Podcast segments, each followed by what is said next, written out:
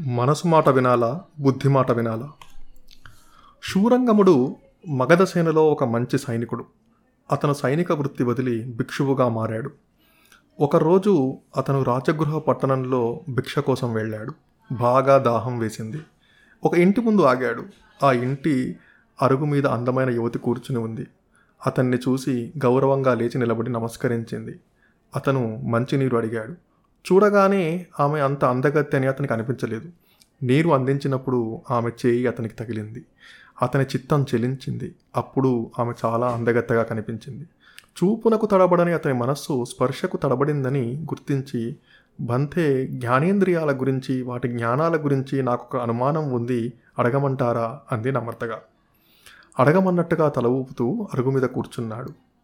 వేడి బెల్లాన్ని నాలుక మీద పెట్టుకున్నప్పుడు ముందుగా కలిగేది రుచి జ్ఞానమా స్పర్శ జ్ఞానమా అని ఆమె అడిగింది. శూరంగముడు ఆలోచనలో పడ్డాడు. నాలుక రసేంద్రియమా స్పర్శేంద్రియమా అని ఆమె మళ్ళీ అడిగింది. ఏమీ చెప్పలేక మౌనంగా లేచి వచ్చేశాడు శూరంగముడు. ఆమె తెలివితేటలకు ముగ్ధుడయ్యాడు.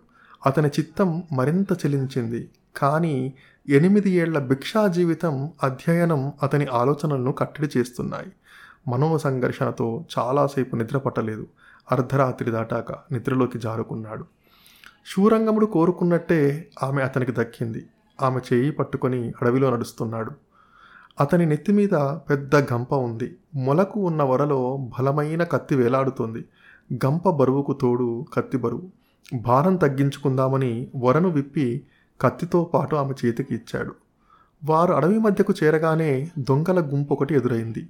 దొంగల నాయకుడు వారి ముందుకు వచ్చి గద్దిస్తూ నిలబడ్డాడు. వాడు బలశాలి అందమైనవాడు. ఆమె చూపు అతని మీద పడింది. శూరంగముడు వెంటనే గంపదించుకుని కత్తి ఇటువు అని సుందరిని అడిగాడు. ఆమె కత్తివరను శూరంగమునికి ఇచ్చి కత్తిని దొంగల నాయకుడికి ఇచ్చింది. వాడి పక్కకు చేరి నవ్వసాగింది. వాడు కత్తి దూసి శూరంగముని తలను ఒక్క వేటుగా తెగనరికాడు. శూరంగముడు ఒక్కసారిగా తుళ్ళిపడి లేచాడు. గొంతు ఎండిపోయింది. తనకు తెలియకుండానే కేకలు పెట్టాడు. పక్కన ఉన్న భిక్షువులు నిద్రలేచి ఏమైంది? అని అడిగారు. కల వచ్చింది అన్నాడు శూరంగముడు. పీడకలా అని వారు అడిగారు కాదు కాదు పీడను వదిలించే కళ అన్నాడు.